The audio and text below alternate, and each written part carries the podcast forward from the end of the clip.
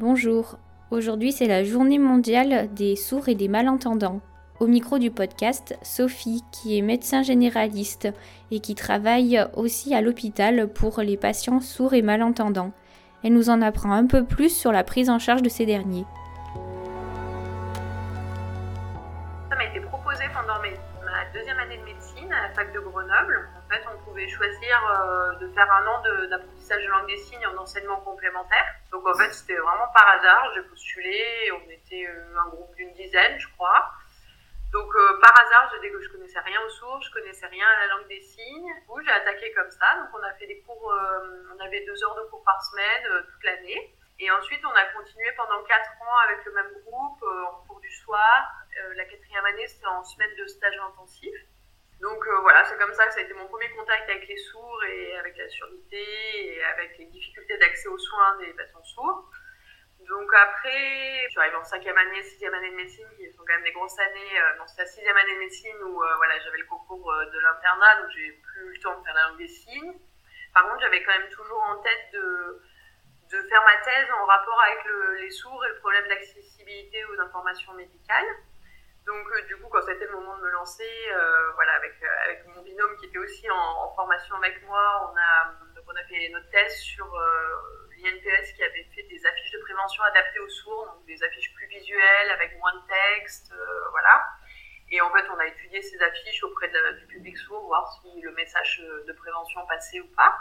Et donc, en faisant ça, ben, ça m'a. Ensuite, on a été présenter notre thèse aux Journées nationales des unités de soins des personnes sourdes, du ASS, euh, à Paris. Et du coup, ça m'a un peu remise dans tout le milieu. Et un des médecins d'Annecy, en fait, que j'avais rencontré lors de mon stage aux urgences, euh, m'a dit qu'il ouvrait une unité à Annecy et du coup m'a proposé un poste. Euh, je lui ai dit que je voulais au préalable me remettre à la langue des signes. Et puis finalement, j'ai pas eu le temps de le faire. Il m'a appelé voilà, en juin 2016 en me disant bah, si t'es OK, tu peux attaquer en août. J'ai repris l'unité à Annecy. Euh, donc une consultation de médecine générale en langue des signes. Donc au départ, euh, bah, j'étais avec les interprètes, j'avais pas un niveau suffisant, et puis j'ai repris ma formation de langue des signes, j'ai passé des niveaux successifs. Donc la première année en cours particulier avec un prof sur Annecy, et ensuite j'ai fait toute ma formation à Paris, à l'IVT, qui est un centre culturel euh, sourd où ils ont aussi de la formation ici. Je me suis reformée et donc euh, depuis euh, août 2016, je travaille à l'hôpital d'Annecy. Donc initialement j'étais à 30%, maintenant je suis à 20%. En gros, je fais une journée de consultation de médecine générale en langue des signes. Alors c'est quand même beaucoup du bouche à oreille, du main à œil. Exactement.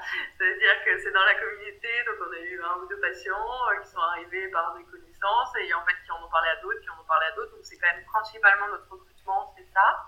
Peut être rarement parce que les professionnels nous connaissent, ça devient de plus en on est en train de se faire connaître de plus en plus auprès des autres médecins, etc. Mais ça reste encore euh, assez minoritaire.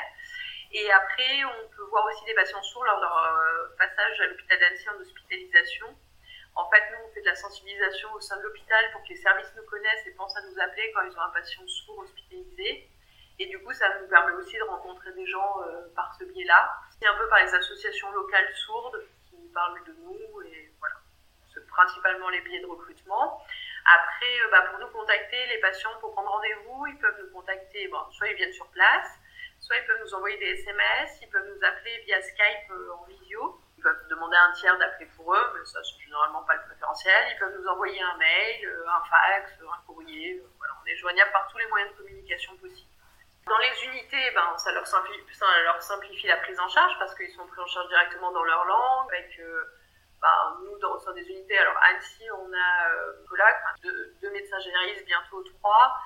Et euh, on a une assistante sociale, un 10% d'assistante sociale. Donc ça permet de prendre en charge leur pathologie, mais aussi tout le côté psychosocial qui va souvent avec. Donc déjà, tout est concentré au même endroit, donc pour eux, c'est aidant quand on prévoit des consultations euh, avec les médecins euh, spécialistes dans l'hôpital, bah, du coup, on prévoit directement avec la présence de l'interprète et ou de l'intermédiateur, qui est un soignant sourd, facilite la communication entre les entendants et les sourds. Donc ça, c'est ce qui est fait dans toutes les unités. Ça, déjà, ça facilite, déjà que ce soit directement langue des signes, qu'ils aient plus besoin de passer par un tiers, que toute la prise en charge soit coordonnée. Voilà, après, ce qui est difficile, c'est d'accéder aux unités d'accueil et de soins, parce que ben, nous, en région Rhône-Alpes, on est très bien dotés, puisqu'on a une unité à Grenoble, à Lyon, à Chambéry, à Annecy, à Clermont et à Saint-Étienne. On a 6 unités maintenant en Rhône-Alpes, sachant qu'on est, si je ne me trompe pas, 21 unités en France.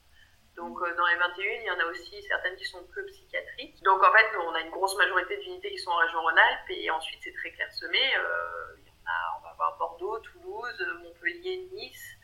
Euh, voilà, pour toute la partie sud Marseille aussi. On va avoir Rennes, on va avoir Paris, bien sûr. On a Poitiers, on a Nancy, mais voilà, ça reste assez, j'en oublie hein, bien évidemment, mais ça reste assez clairsemé dans le reste de la France. Donc ça veut dire que les patients font parfois 80-100 km pour pouvoir être vus en consultation dans les unités. Donc ce qui est problématique parce que bon, on peut le faire pour un suivi de dossier, etc. Mais c'est déjà, ça demande, enfin, des contraintes. Mais quand on a un rhume euh, ou une pathologie, euh, de la fièvre ou autre, on ne fait pas 100 km pour aller voir son médecin. Euh, ah, c'est sûr que si à l'école on apprenait tous la langue des signes et que tout le monde parlait la langue des signes, en fait il n'y aurait plus de handicap de surdité. Enfin, il y aurait très peu de handicap de surdité parce que c'est principalement un handicap de communication. Donc voilà, quand on est au milieu de sourds, qui sont tous sourds et tous communicants en langue des signes française ou en langue des signes, quelle que soit la langue de leur pays, effectivement, il n'y a plus de handicap de communication. Ils sont non handicapés, ils sont handicapés qu'en présence d'entendants. Donc euh, c'est sûr que s'il y avait une formation, ben, ça serait super. Après, bon, il faut déjà avoir des, professeurs sourds qui soient eux-mêmes formés, qui aient eu la formation euh, pédagogique, euh, voilà, qui soient formés à la linguistique. Et effectivement, c'est un, un coût. Alors, ben, c'est un frein pour toute formation apprentissage d'une langue. Ben, ouais, c'est un coût et il y a plusieurs niveaux. Ce qui est difficile déjà pour les sourds, c'est que c'est un handicap qui ne se voit pas. Donc les gens s'adaptent pas beaucoup aux sourds. Tout le monde va s'adapter à un aveugle. Peu de monde va s'adapter à un sourd parce qu'on va se dire bah, pourquoi il répond pas, ou il comprend rien, ou il a une voix bizarre, est-ce qu'il n'a pas une déficience intellectuelle? Que Non, la plupart des sourds sont sourds, mais il n'y a pas de déficience intellectuelle. Ils sont pas muets non plus, donc ça il faut enlever du langage sourd-muet. c'est rarissime d'avoir un sourd-muet. Plupart des sourds ont leur corps vocal qui fonctionne, simplement ont eu accès ou pas à de l'orthophonie ou à de la rééducation après un implant ou à de l'appareillage et ils ont envie ou pas de parler, mais euh, ça, ça dépend de leur culture. Mais en tout cas, euh, voilà, ils ne sont pas muets. Enfin, c'est une des choses qui font enlever de son langage courant. Et puis, euh, ben, pour les soignants, en tout cas, c'est vraiment toujours rechercher si dans le secteur il y a une unité d'accueil et de soins pour les personnes sourdes, ou en tout cas des interprètes, des associations d'interprètes, parce que en fait, passer par un tiers, c'est catastrophique dans les soins. Parce que quand on a des diagnostics euh, à annoncer ou quand on doit poser des questions intimes à un patient, demander s'il a eu de, par exemple des relations sexuelles à risque avec plusieurs partenaires ou s'il a des problèmes gynécologiques ou autre, passer par le père, la mère, l'enfant, ben, c'est catastrophique. Il n'y a pas de respect du secret médical.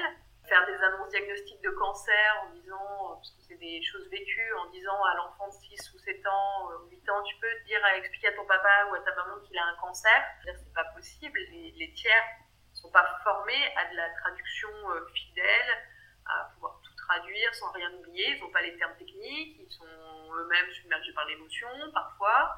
Et puis surtout, c'est pas leur rôle en fait. Et il faut réautonomiser les patients sourds. Les patients sourds, ils sont, sont des citoyens comme tout le monde. Donc en France, en 2022, ils ont le droit d'être soignés dans leur langue. Dans plusieurs hôpitaux, il y a ces, dispositifs qui existent. Et pas hésiter euh, même à nous contacter, même si on n'est pas dans la même région ou autre. On a toujours des, outils, des choses. Enfin, les médecins, les infirmières, tous les soignants en général peuvent nous contacter sans problème. On a toujours à cœur de, répondre et de trouver des solutions pour les patients sourds.